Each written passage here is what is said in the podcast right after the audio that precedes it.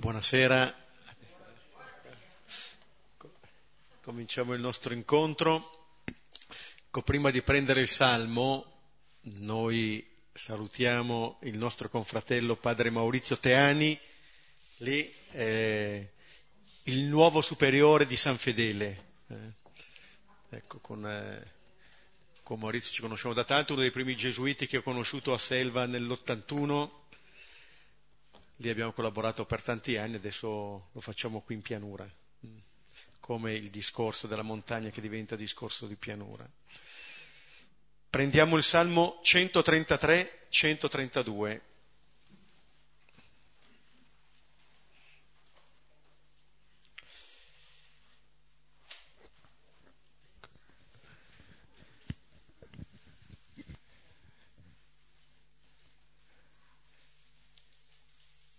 Data l'enorme lunghezza del Salmo, lo preghiamo tutti assieme. Nel nome del Padre e del Figlio e dello Spirito Santo. Ecco quanto è buono e quanto è soave che i fratelli vivano insieme. È come olio profumato sul capo che scende sulla barba sulla barba di Aronne, che scende sull'orlo della sua veste. È come rugiada dell'Ermon che scende sui monti di Sion. Là il Signore dona la benedizione e la vita per sempre. Gloria al Padre e al Figlio e allo Spirito Santo come era nel principio e ora e sempre, nei secoli dei secoli. Amen. Salmo breve, però non per questo un salmo meno denso, meno importante. Un salmo che ci, ci mette davanti la realtà della vita da fratelli e lo fa iniziando con una constatazione. Come dire, ecco, quando vediamo qualcosa e vediamo e riconosciamo che è qualcosa di buono e di bello, non si può fare a meno di dire è proprio così, è proprio vero. È proprio vero che vivere insieme, vivere da fratelli è qualcosa di buono e di soave.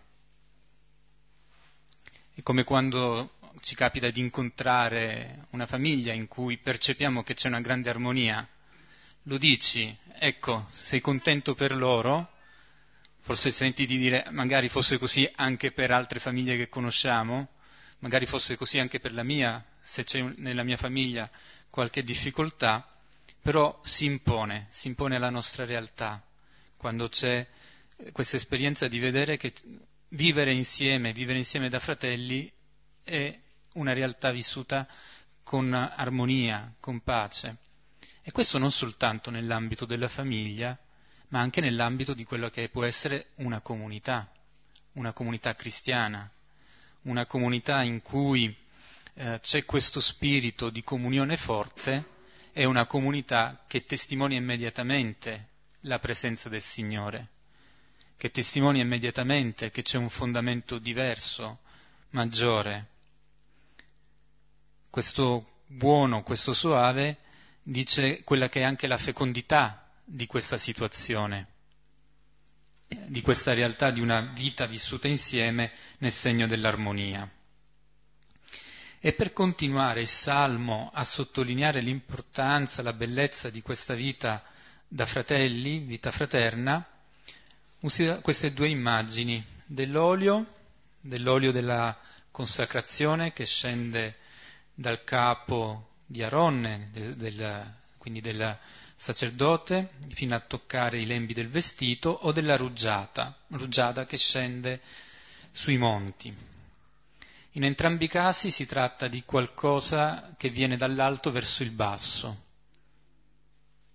quasi a riconoscere che questa vita fraterna è anche un dono, non è qualcosa che possiamo soltanto attribuirci a noi, e, e forse il primo dono è quello riconoscere che il fratello stesso è un dono e che il fratello non ce lo scegliamo, scende dall'alto, non l'abbiamo cercato, non ce lo siamo procurato. E poterlo accogliere per quello che è.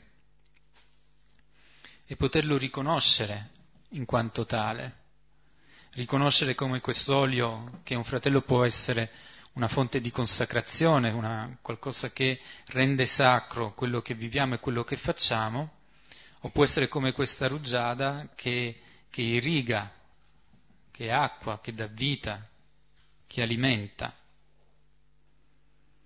E il Salmo poi si conclude riconoscendo che il Signore in questa condizione che viene vissuta di fraternità dona la benedizione e la vita.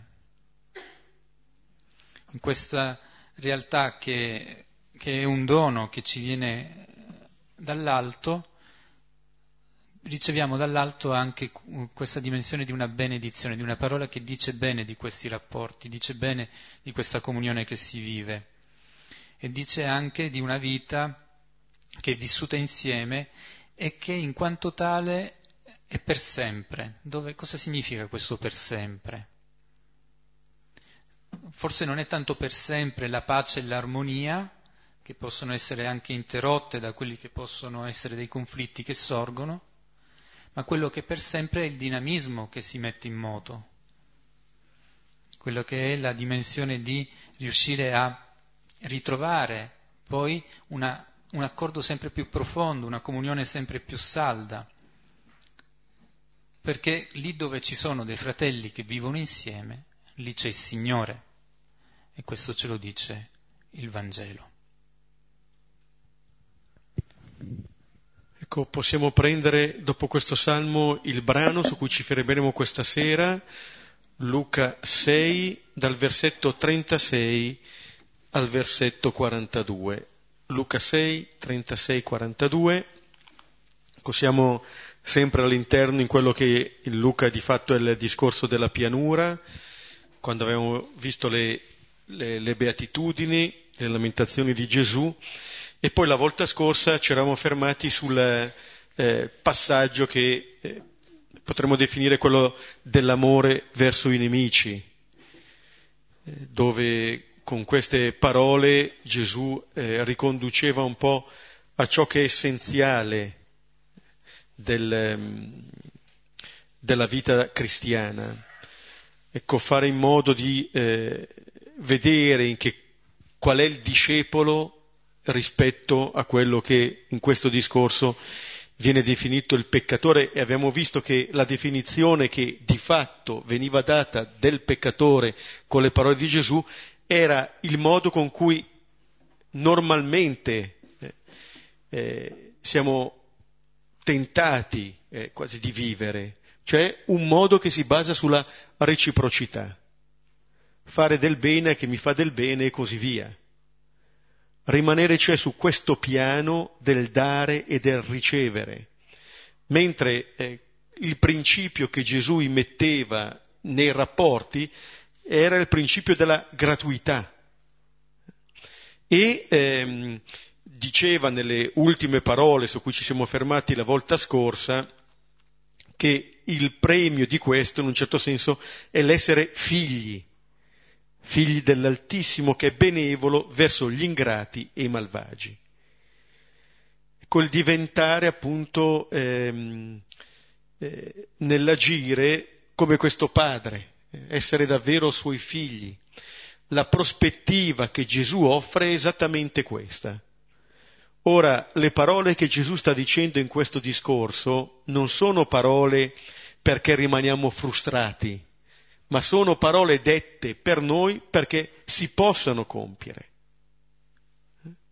E il brano su cui eh, ci fermeremo stasera e che adesso leggiamo ci offrono appunto la prospettiva attraverso la quale queste parole possono compiersi. Luca 6, 36, 42. Diventate misericordiosi, così come anche il Padre vostro è misericordioso. E non giudicate e non sarete affatto giudicati. E non condannate e non sarete affatto condannati. Assolvete e sarete assolti. Date e sarà dato a voi. Una misura bella, pigiata, scossa, straboccante, daranno verso il grembo vostro, perché con la misura con la quale misurate sarà rimisurato a voi. Ora disse loro anche una parabola. Forse può un cieco guidare un cieco? Forse non cadranno entrambi in una fossa? Non c'è discepolo sopra il maestro. Chiunque, per quanto ben preparato, sarà come il suo maestro. Ora, perché guardi la pagliuzza nell'occhio del tuo fratello, mentre non consideri la trave, quella nel tuo proprio occhio? Come puoi dire al tuo fratello, fratello lascia, estraggo la pagliuzza dal tuo occhio, senza vedere tu stesso la trave nel tuo occhio? Ipocrita, estrai prima la trave dal tuo occhio, e allora osserverai la pagliuzza, quella nell'occhio del tuo fratello, per estrarla.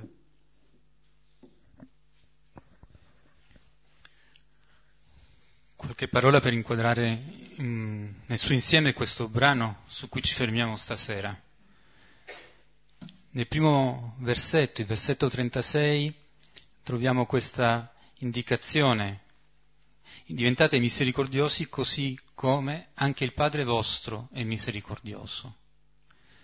E allora, se la prima parte, quella che abbiamo visto la settimana, la settimana scorsa, due settimane fa, era sull'amore dei nemici, ora qui il discorso di Gesù si rivolge a chi non è nemico, ma a chi è fratello, a chi ha un padre in comune, un padre che possiamo chiamare come padre nostro.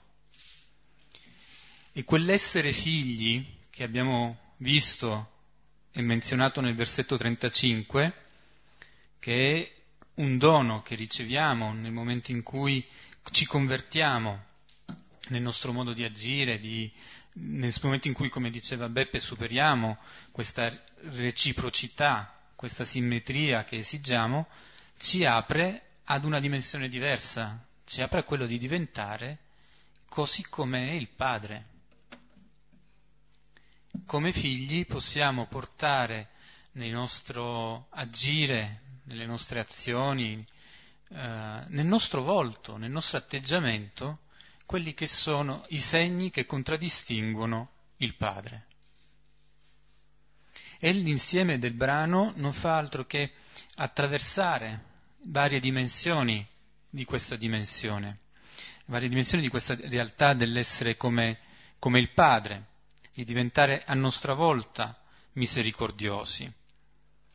E vengono toccate quelle che sono proprio le relazioni, ancora una volta, le relazioni che sono fondamentali. E non è allora un caso che eh, si parli poi di tuo fratello alla fine, nella parte della, di questo esempio della, della trave nell'occhio, della pagliuzza nell'occhio. Il discorso di Gesù nel Vangelo di Luca si concentra su quella che è la realtà, in questo brano, quella che è la realtà di una comunità, di una comunità che può essere eh, attraversata da situazioni di difficoltà, da situazioni in cui il giudizio è presente, in cui è presente la condanna, o in cui c'è qualcuno che da cieco si propone ad altri per diventare guida. E qual è allora quella che viene proposta da parte di Gesù come soluzione e antidoto a quelli che sono comportamenti che dividono e frantumano la fraternità, quella che abbiamo visto anche nel Salmo, quello di ricordarci che noi siamo chiamati a diventare misericordiosi, così come è il Padre. La misericordia come realtà possibile, perché ci è data la possibilità di esserlo, e come realtà che assicura e realizza quella che è la, il fondamento più vero e più forte di un vivere insieme da fratelli. E allora vediamo i vari versetti, cominciamo dal primo, il versetto 36. Diventate misericordiosi così come anche il Padre vostro è misericordioso.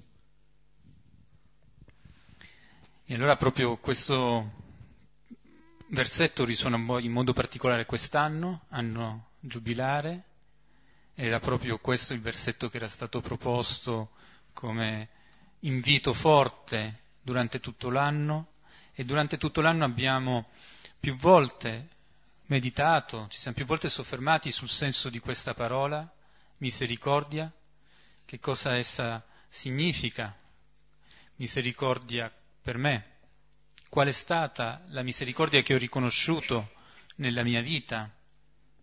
E quale misericordia ho non solo ricevuto, ma anche sono stato strumento di misericordia per gli altri. Perché la misericordia viene indicato come l'attributo del Padre, ciò che lo caratterizza. Quando dobbiamo descrivere una persona a qualcuno che non la conosce, immediatamente diciamo quello che per noi risulta essere l'elemento che la identifica in modo più forte. È alto, è rosso di capelli, oppure se lo vedi lo sorride sempre. Quello che ci colpisce è quello che immediatamente ci trasmette eh, la parte più vera di questa persona, quello che è più autentico di lui. E che cosa ci dice Luca quando deve descrivere chi è il Padre? Ci dice che il Padre è misericordioso. E questa misericordia del Padre è quindi quella che per Luca costituisce veramente la carta d'identità del Padre stesso. E costituisce anche l'eredità che ci promette, quella a cui ci chiama, perché quello che desidera è che noi possiamo essere come Lui. E questo Padre che è misericordioso non ci può non rimandare ad un altro brano di Luca, la, capitolo 15, alla figura del Padre che è lì pronto ad accogliere il figlio minore che è andato via, portandosi la sua parte di eredità, ha chiesto dei beni invece di chiedere di poter avere un cuore come suo padre si è limitato a guardare alle ricchezze invece che chiedere la cosa più importante che il padre gli poteva donare. Così come il figlio maggiore che stava in casa non viveva da padre a figlio la sua relazione, ma da padrone a servo. E quindi questo diventate misericordiosi diventa anche la consapevolezza che ci sono tante immagini che possiamo avere del Padre, che non sono immagini giuste, che vanno riviste, che vanno modificate, perché possiamo relazionarci a questo padre come se fosse un padrone, o a questo padre come se fosse un dispensatore di beni, di grazie, di aiuti, quasi fosse un bancomat a cui andare a attingere quando ne abbiamo bisogno. E quello che rischiamo di non chiedergli è invece la cosa più importante, quello di avere un cuore come il suo, e questo diventate ci rassicura che non, non è un, un risultato che si raggiunge una volta per tutte, ma è un cammino in cui siamo chiamati ad impegnarci. È una crescita, perché questo diventare misericordiosi non può esaurirsi in un attimo, ma anzi ci spinge sempre di più, ci sollecita sempre di più come diceva Giuseppe, la, l'immagine eh, di questo Padre, l'immagine di questo Dio eh, che ci portiamo dentro un po' diventa decisiva, perché eh, quello che qui dice Gesù contraddice un po' quella falsa immagine che da sempre eh, siamo tentati di portarci dentro di Dio, cioè di un Dio eh, padrone, non solo eh, Dicendo questo, Gesù dice che siamo chiamati a diventare come il Padre. Se ricordiamo sempre Genesi 3, quando eh, il serpente insinua ad Adamo ed Eva che Dio è invidioso che possano essere come lui, qui eh, viene detto esattamente il contrario. Ciò che nel libro del Levitico, al capitolo 19, al versetto 2, si dice siate santi perché io il Signore sono santo, cioè da parte del Signore nessuna invidia. Il problema non è il diventare o non diventare come Lui, il problema è, come si diceva prima, è quale Dio. Perché Genesi 3 offre un'immagine diabolica di Dio. Qui Gesù offre l'immagine autentica del Padre misericordioso. Noi siamo creati a immagine e somiglianza di questo Dio, del Padre misericordioso. E siamo chiamati a, ehm, a diventare sempre più simili a Lui, perché questa è la nostra vera natura. Noi siamo figli di questo Dio, di questo Padre. E allora questa misericordia, che si diceva esattamente la caratteristica essenziale di questo Padre, è ciò che è la sua santità. C'è una preghiera nel, nell'anno liturgico che dice, o oh Dio che dimostri la tua onnipotenza soprattutto nella misericordia e nel perdono. Questa è l'onnipotenza di Dio. Questa è la sua vera potenza. Il potere di perdonare, l'abbiamo visto eh, al capitolo quinto, quando eh, Gesù guarisce il paralitico. Quello è il potere del figlio dell'uomo, quello di perdonare i peccati. E questo di fatto mette una distanza grande tra quell'immagine falsa che ci portiamo di Dio e la sua immagine reale. E la misericordia sta ad indicare quella che di fatto è la trascendenza di questo Dio. Eh, Osea, al capitolo undicesimo, al versetto 9, eh, di fronte al popolo che eh, non ascolta, che non si rende conto della cura del Signore, eh, al popolo che disobbedisce o che mh, mm, si volge altrove, il Signore dice che però non verrò a distruggerti perché sono Dio e non uomo. Sono il santo in mezzo a te e non verrò nella mia ira. Proprio la santità di Dio fa sì che venga non nella sua ira, ma nella misericordia. E se volete anche Isaia 55, in quel cantico, o voi tutti assetati venite all'acqua, e dice al versetto 7, l'empio abbandoni la sua via, l'uomo iniquo i suoi pensieri, ritorni al Signore che avrà misericordia di lui e al nostro Dio che largamente perdona, perché i miei pensieri non sono i vostri pensieri, le vostre vie non sono le mie vie. Isaia lo dice in maniera esplicita.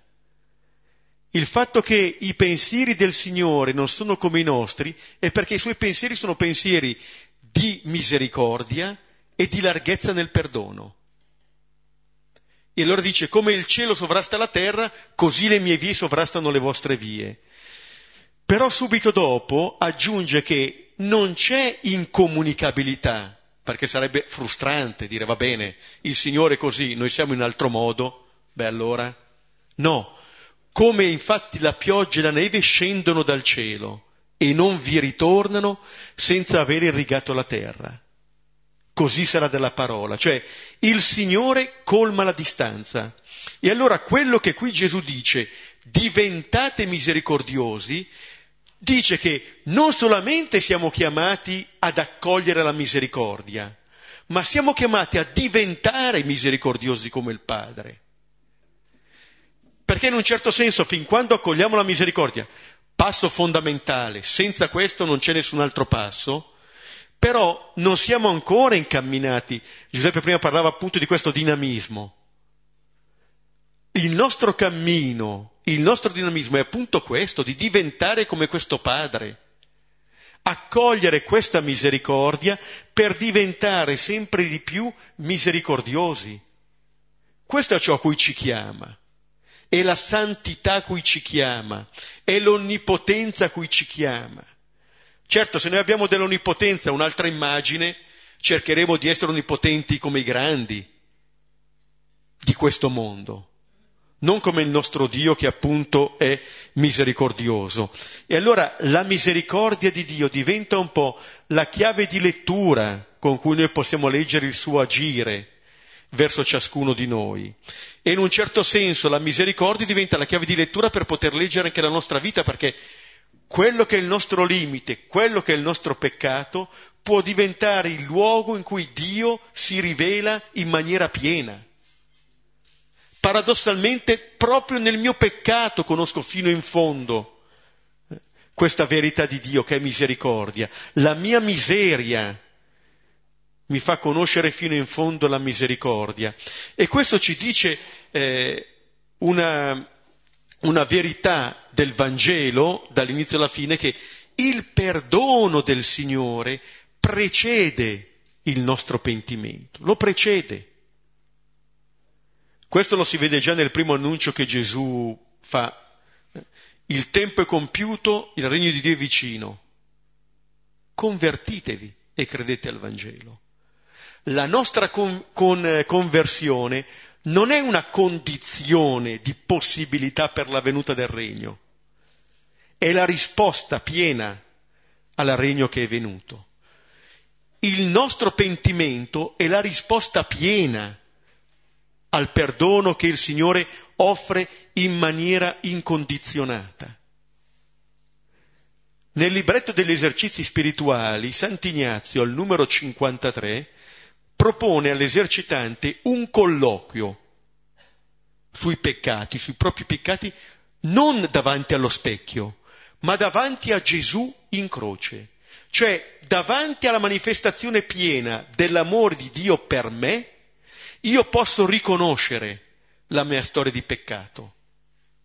Io riconosco il mio limite davanti a un amore che mi si è rivelato.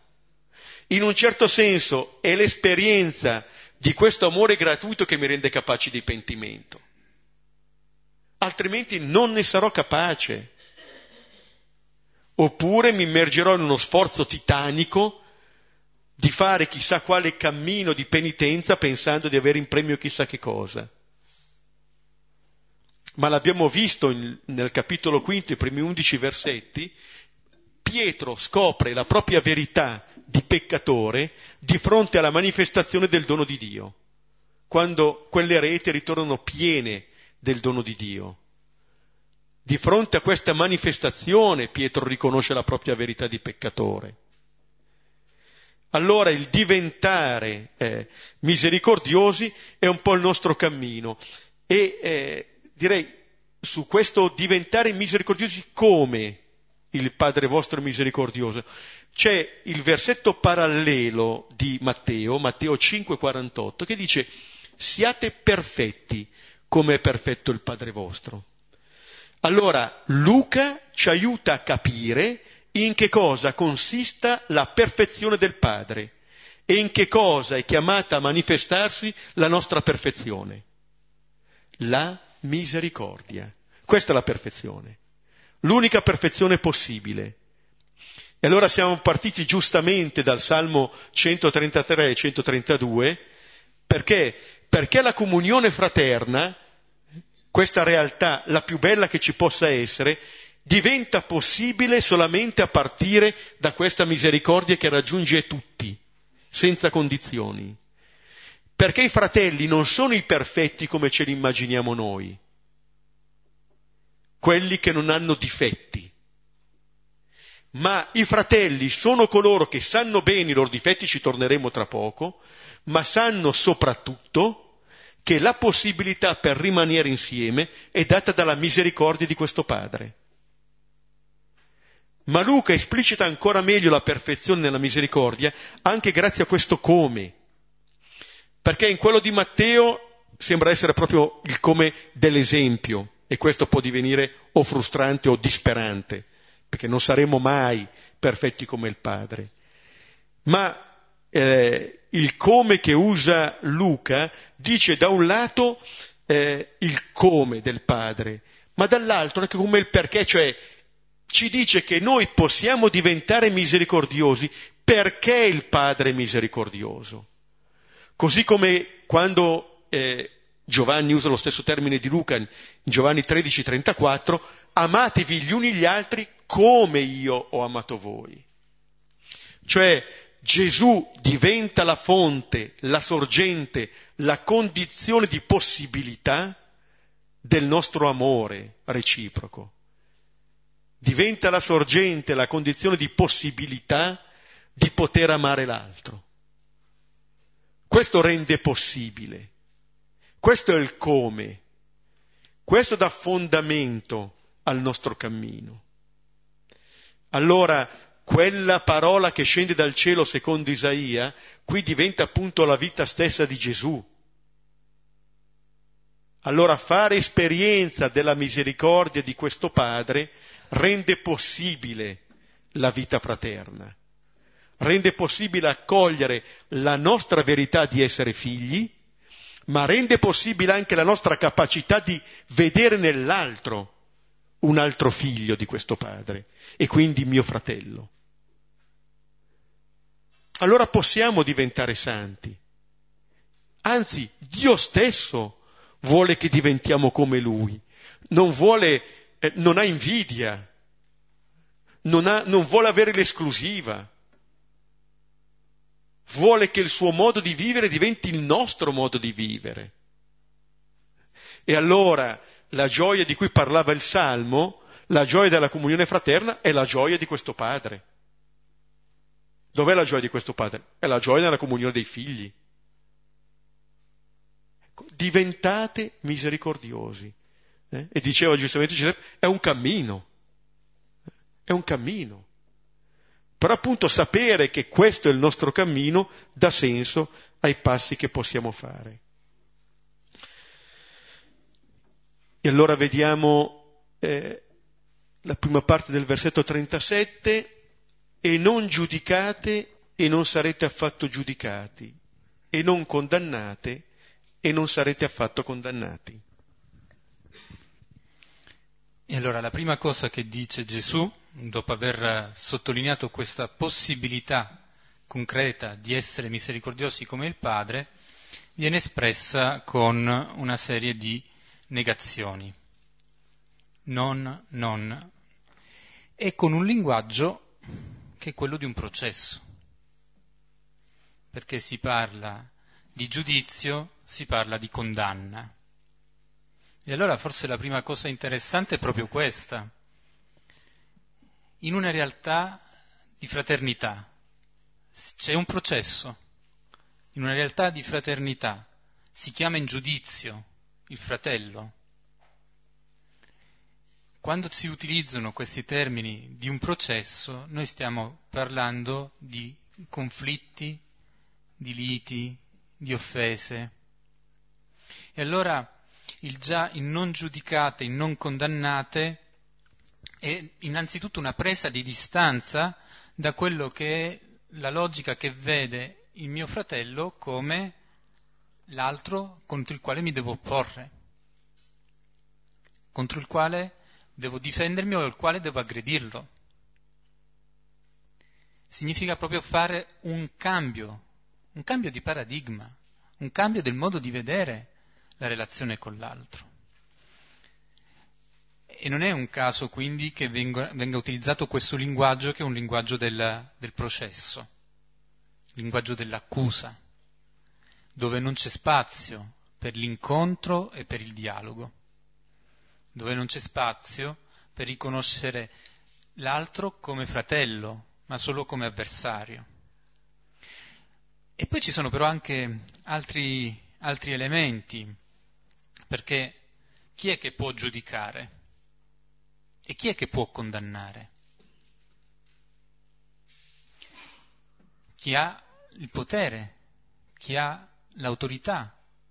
E chi può ergersi in questo potere, in questa autorità nei confronti di un altro?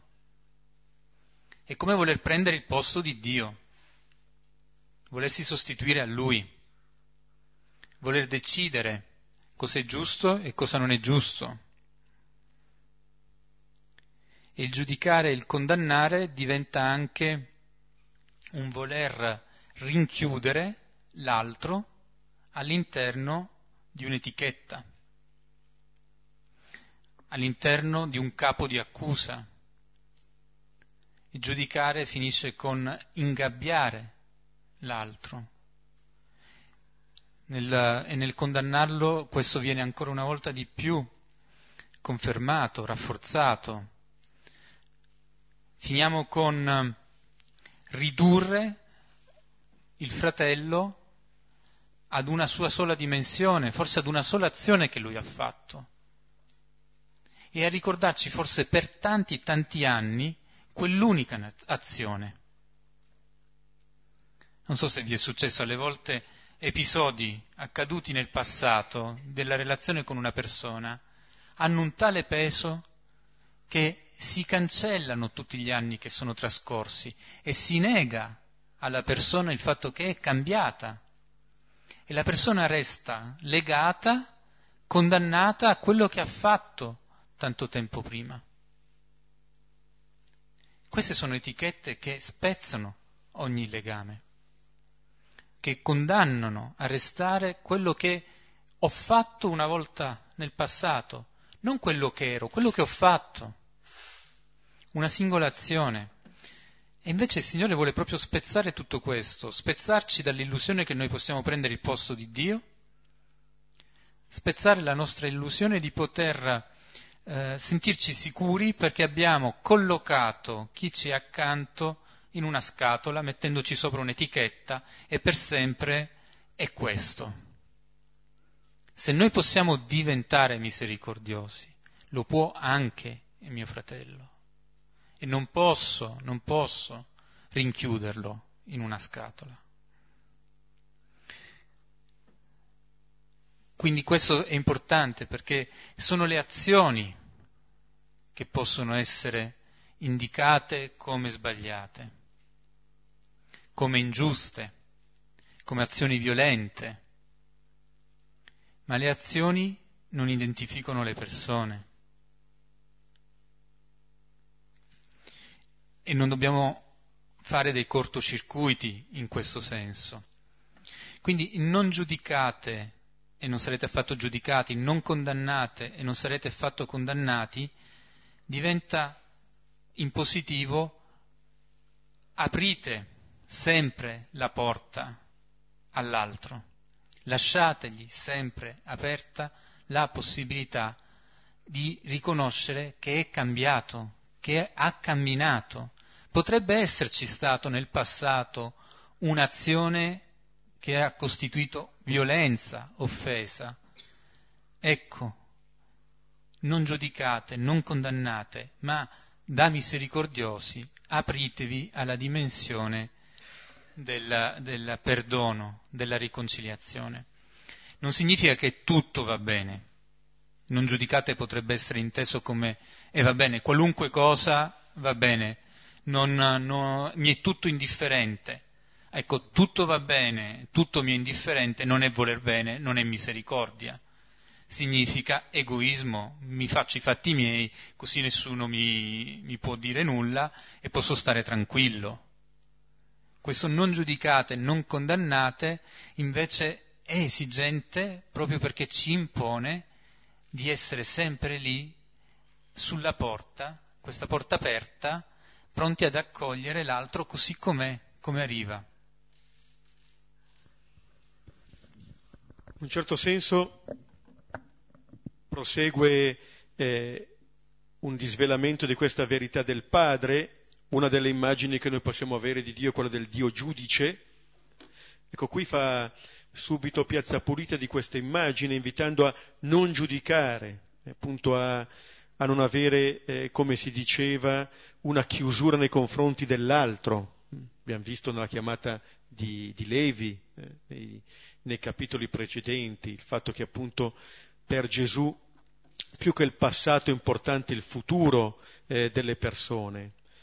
Inoltre sembra che appunto più, an- più grave ancora del peccato che il fratello può commettere, per Gesù è il mio giudizio nei confronti del fratello che commette questa colpa.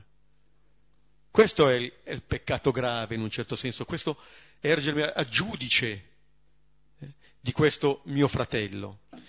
E allora il, il non condannarlo, eccetera, e vedete che eh, per Gesù questo dà una possibilità nuova, come dire, se si entra in questa dinamica si moltiplicheranno le possibilità, perché non saremo nemmeno giudicati noi, non saremo nemmeno condannati noi, siamo in una dinamica diversa rispetto a quella di un circolo, quasi del dare avere. Mi viene in mente mentre appunto ascoltavo Giuseppe le, le, eh, due esempi che forse citavo già, il primo di Anania nei confronti di Saulo. Anania che è tentato di eh, vedere sempre Saulo, di identificarlo nel male che ha fatto, senza dare la possibilità a Saulo di cambiare. E sarà chiamato a convertire questa immagine. E poi Giona nei confronti dei Niniviti. Giona che eh, non vuole saperne di questo. Vediamo come la misericordia, quando la accogliamo noi, tutto bene. Quando vediamo che la misericordia ci chiama nel contempo a conversione, allora qualche resistenza un po' la scatena. E allora vediamo la seconda parte del versetto 37 e il versetto 38. Assolvete e sarete assolti, date e sarà dato a voi. Una misura bella, pigiata, scossa, straboccante, daranno verso il grembo vostro, perché con la misura con la quale misurate sarà rimisurato a voi. E ora troviamo invece queste due affermazioni in positivo. Assolvete, date. E viene quindi subito, oh, dopo l'elemento negativo, proposto in positivo quello che possiamo fare per vivere da figli misericordiosi. E la parola di assoluzione ritorna ancora il linguaggio giuridico, il linguaggio processuale, è la parola che restituisce la libertà, che restituisce una persona a poter agire in modo libero. E quindi la, la verità profonda di questo non giudicate, di questo non condannate, è quello di poter agire da uomini liberi, da creature libere e di permettere ad altri di poter agire e vivere così. Assolvere e dare diventano quindi verbi che esprimono una grande, una grande generosità, che è la generosità anche del Padre, che non trattiene nulla per sé, che perdona e che dona, e che dona, come viene poi detto nell'immagine, in modo straboccante, senza limitarsi, senza, senza aver paura che nel donare qualcosa possa anche andare perso. Quello che più conta è dare e dare largamente, senza stare lì a fare troppi calcoli. Una generosità che nell'assolvere si rivolge proprio alla persona, perché l'attenzione alla persona che viene rimessa in condizione di poter vivere in modo giusto, pieno, in modo degno e nel dare è un dare che riguarda quello che si ha, i beni, ma anche il proprio tempo, la propria amicizia. È interessante che in questo caso, in questo versetto, non si precisa a chi. Date. Prima, quando abbiamo parlato della, dell'agire dei peccatori, si diceva che qual è il merito ad amare chi vi ama, ad invitare chi vi ha invitato. Lì erano tutte relazioni in qualche modo già codificate, già definite. Invece qua Gesù dice date al di fuori anche di quelli che possono essere dei rapporti consolidati, quasi che questo dare, questo donarsi come fa Dio, senza limiti e senza preclusioni, non può essere circoscritto soltanto alle relazioni che già esistono, ma deve, proprio perché è straboccante, straripante, andare anche al di fuori di queste relazioni. E l'immagine che questa bella misura, pigiata, scossa, che viene versata sul grembo. E il grembo evoca, per quanto riguarda una donna, evoca il luogo dove si porta la vita, dove può nascere qualcosa di nuovo. Questa misura che è lì versata si riconnette a un luogo che è un luogo di vita. E allora c'è effettivamente in tutti questi versetti una reciprocità. Non giudicate, non sarete giudicati, non condannate, non sarete condannate, date e vi sarà dato. Perché questa reciprocità è quella che nel vivere in questo modo siamo noi che per primi riceviamo la vita al modo di Dio. Tant'è vero che si parla di sarà rimisurato a voi.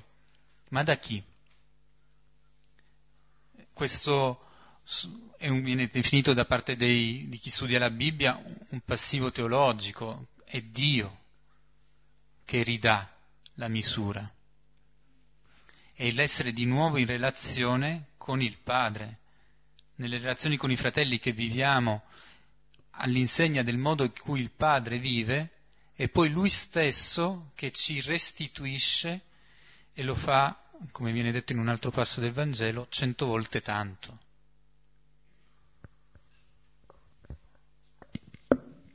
Allora solvete, sarete assolti eh, proprio la possibilità di continuare, il, il perdono che ci offre una nuova possibilità.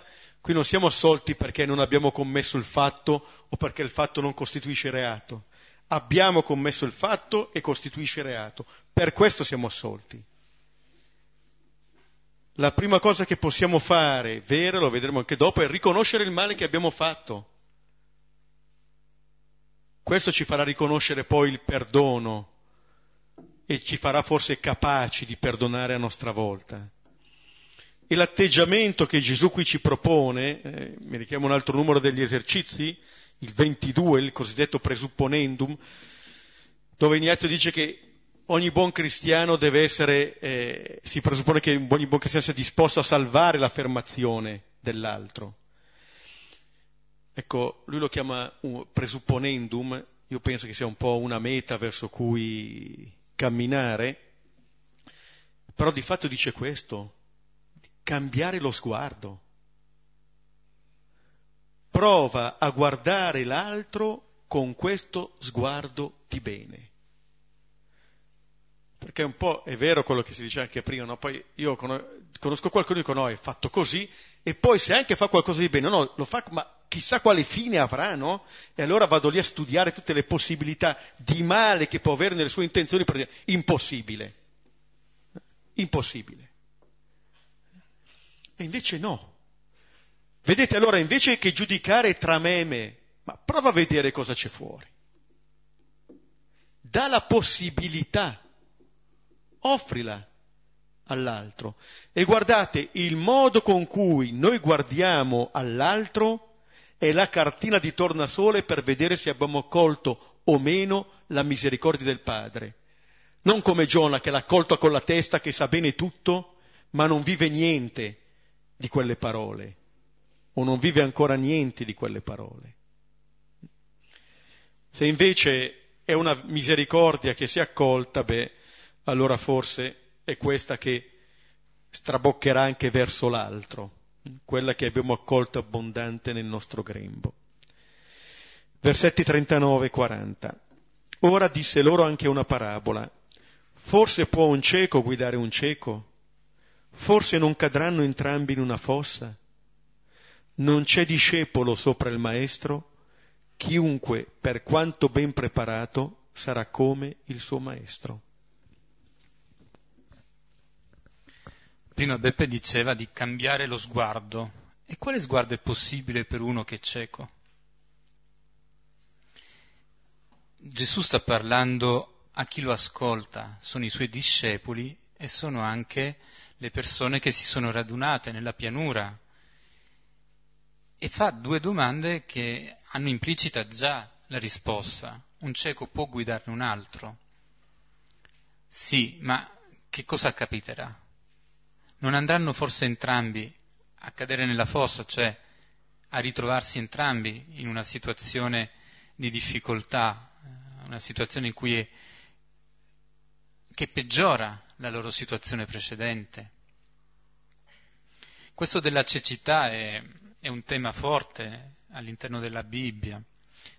Prima sempre Beppe parlava di Saulo, che, che si ritrova sulla via di Damasco cieco e deve lui che pensava sempre di poter fare e gestire tutto, convinto, assolutamente convinto della sua condizione, quella cecità lo mette in una posizione assolutamente diversa e gli permette di riconoscere che la cecità fisica gli rivela quella che era la cecità interiore, la cecità spirituale.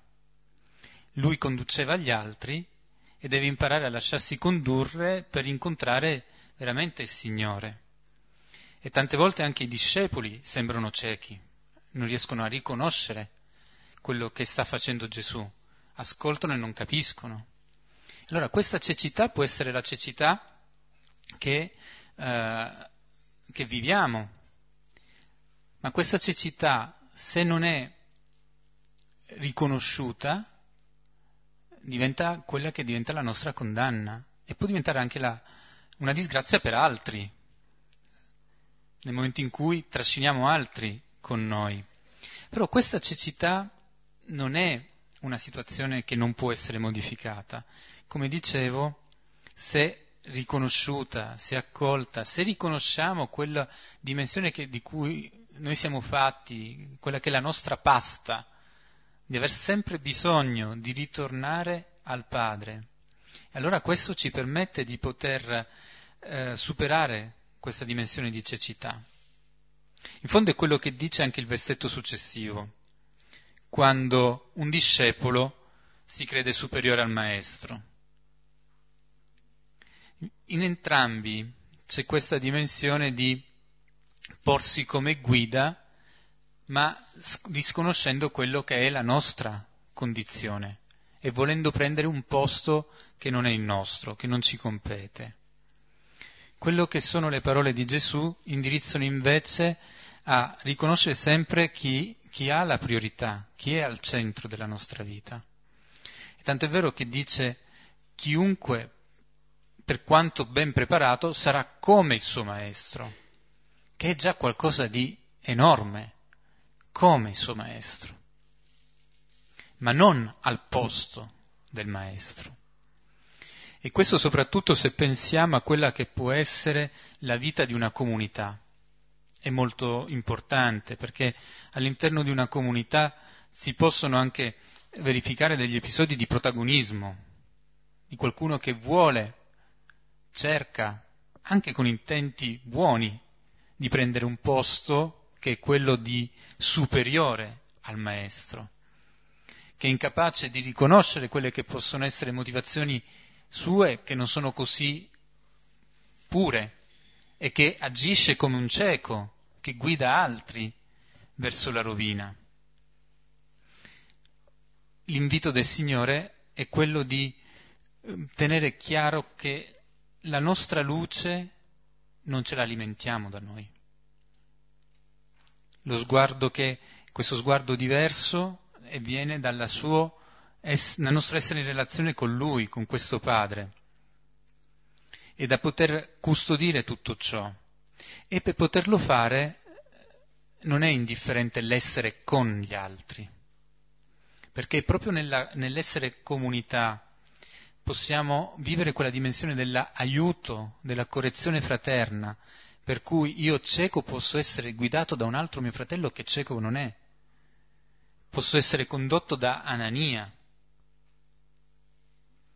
Ecco che quindi quella, il salmo del quanto è bello vivere insieme da fratelli dice come proprio in questa fraternità ci, si realizza la salvezza, si realizza l'incontro col Signore e non da soli.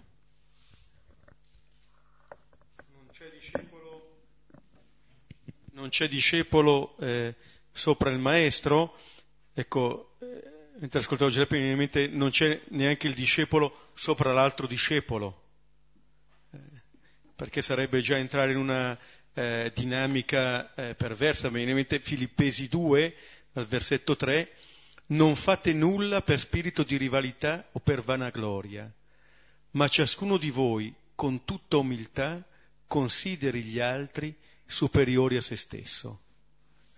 Allora, né del maestro siamo superiori né degli altri. E dice, eh, dice ancora Gesù che eh, per quanto ben preparato sarà come il suo maestro, cioè il discepolo è chiamato ad avere nei confronti del maestro questa fedeltà. Di nuovo il discepolo è colui che segue, cioè la capacità del discepolo non si esprime nelle sue abilità, chissà quali qualità, ma nell'essere fedele a questo maestro. Questa è la caratteristica del discepolo. Sarà questa caratteristica a renderlo capace dei frutti del discepolato, non chissà quali appunto qualità che può avere per conto suo. E allora vediamo gli ultimi due versetti, 41 e 42. Ora, perché guardi la pagliuzza nell'occhio del tuo fratello, mentre non consideri la trave, quella nel tuo proprio occhio? Come puoi dire al tuo fratello, fratello, lascia, estraggo la pagliuzza dal tuo occhio, senza vedere tu stesso la trave nel tuo occhio? Ipocrita, estrai prima la trave dal tuo occhio, e allora osserverai la pagliuzza, quella nell'occhio del tuo fratello, per estrarla. E queste sono parole che conosciamo tutti perché l'immagine è forte, è sicuramente una di quelle che fanno immediatamente presa. Mi veniva da pensare che alle volte ascoltando il Papa Francesco restiamo colpiti dalle sue immagini. Penso che avesse avuto un buon maestro pure lui per, per capire come sintetizzare con un'immagine, con una frase, qualcosa che immediatamente ci colpisce. Guardare la, la pagliuzza dell'altro e non sentire la trave nel proprio occhio. È come dire non, non accettare quello che è il mio limite, quello che è il mio difetto quello che può essere eh, il bagaglio pesante che porto. Fratello, lascia, estraggo la pagliuzza dal tuo occhio, è, quasi, è, è anche generoso come affermazione. Ti vengo in aiuto. E alle volte ci sono modi in cui vogliamo aiutare gli altri che sono un modo per dimenticare o per non pensare all'aiuto di cui io ho bisogno. Di non soffermarmi su quello che può essere il mio di dolore, la mia difficoltà. E quello che invece dice Gesù è di guardare alla propria situazione, alla propria trave e di non volerla rimuovere o dimenticare. Guardare alla propria trave perché così posso puoi veramente aiutare mio fratello. In questo senso il brano non soltanto, non, non, vuole escludere assolutamente che ci sia l'aiuto reciproco, l'ho già detto prima, è in comunità che ci si aiuta. E non però neanche un voler dire mi chiudo a considerare solo la mia situazione, mi preoccupo solo della mia trave. Sarebbe un'altra forma di chiusura anche perché preoccuparmi della mia trave, solo della mia trave, può diventare un modo per diventare perfetto, ma non nel modo in cui ci vuole il Padre, cioè capaci di misericordia, ma perfetto come corrispondenza ad un ideale che è soltanto mio. E non è questo. Ma invece diventa un prendermi cura. E prendermi cura dell'altro non si può vivere se io non sono capace di prendermi cura di me stesso. Imparo a prendermi cura dell'altro nella misura in cui mi prendo cura di me stesso e lascio che gli altri si prendano cura di me. E in questo senso posso non più essere accecato, non posso più, la, la trave non diventa più qualcosa che ostacola la mia capacità di vedere me stesso, di vedere le persone e di giudicare quanto succede, quanto vivo. E allora in questo senso eh, quello che è l'invito forte che viene da questa, da questa conclusione del, del, Signore è quello di, di riuscire a, nella misericordia che sappiamo che riceviamo dal Padre, di riuscire a prendere in considerazione quelle che sono le nostre travi a riuscirle a, a guardarle e a chiedere forse al Padre stesso di aiutarci a toglierle. Perché solo così possiamo poi avere quello sguardo che è limpido come lo sguardo che ha il Padre stesso e poter così divenire simili a Lui. Con questo sguardo che dice già il passaggio no, dal, dal, brano della volta scorsa in cui si parlava di nemici, adesso si, si parla di fratelli e si passa attraverso la scoperta del Padre, il Padre vostro. Allora dal Padre vostro ecco il tuo fratello. Riconoscere quell'origine comune, non dice Gesù il Padre tuo, ma il Padre vostro. Come dire, riconoscere una origine comune eh, che cambia lo sguardo, allora l'altro è l'altro mio fratello, vedete che, che qui c'è il passaggio anche alla seconda persona singolare. Perché guardi? E questo Gesù lo dice a ciascuno di noi che ascolta questa parola del Vangelo. Perché? E allora appunto il, il non giudicare. Direi che sembra che in questo cons- possa consistere forse la nostra giustizia, nel non giudicare, non nell'essere irreprensibili, ma nel non giudicare, nel non dare eh, l'ultima parola né su noi stessi né tantomeno sugli altri. E allora questo ci può dare uno sguardo nuovo, una possibilità nuova. Ecco, ci fermiamo qui, possiamo rivedere il testo e poi eventualmente condividere.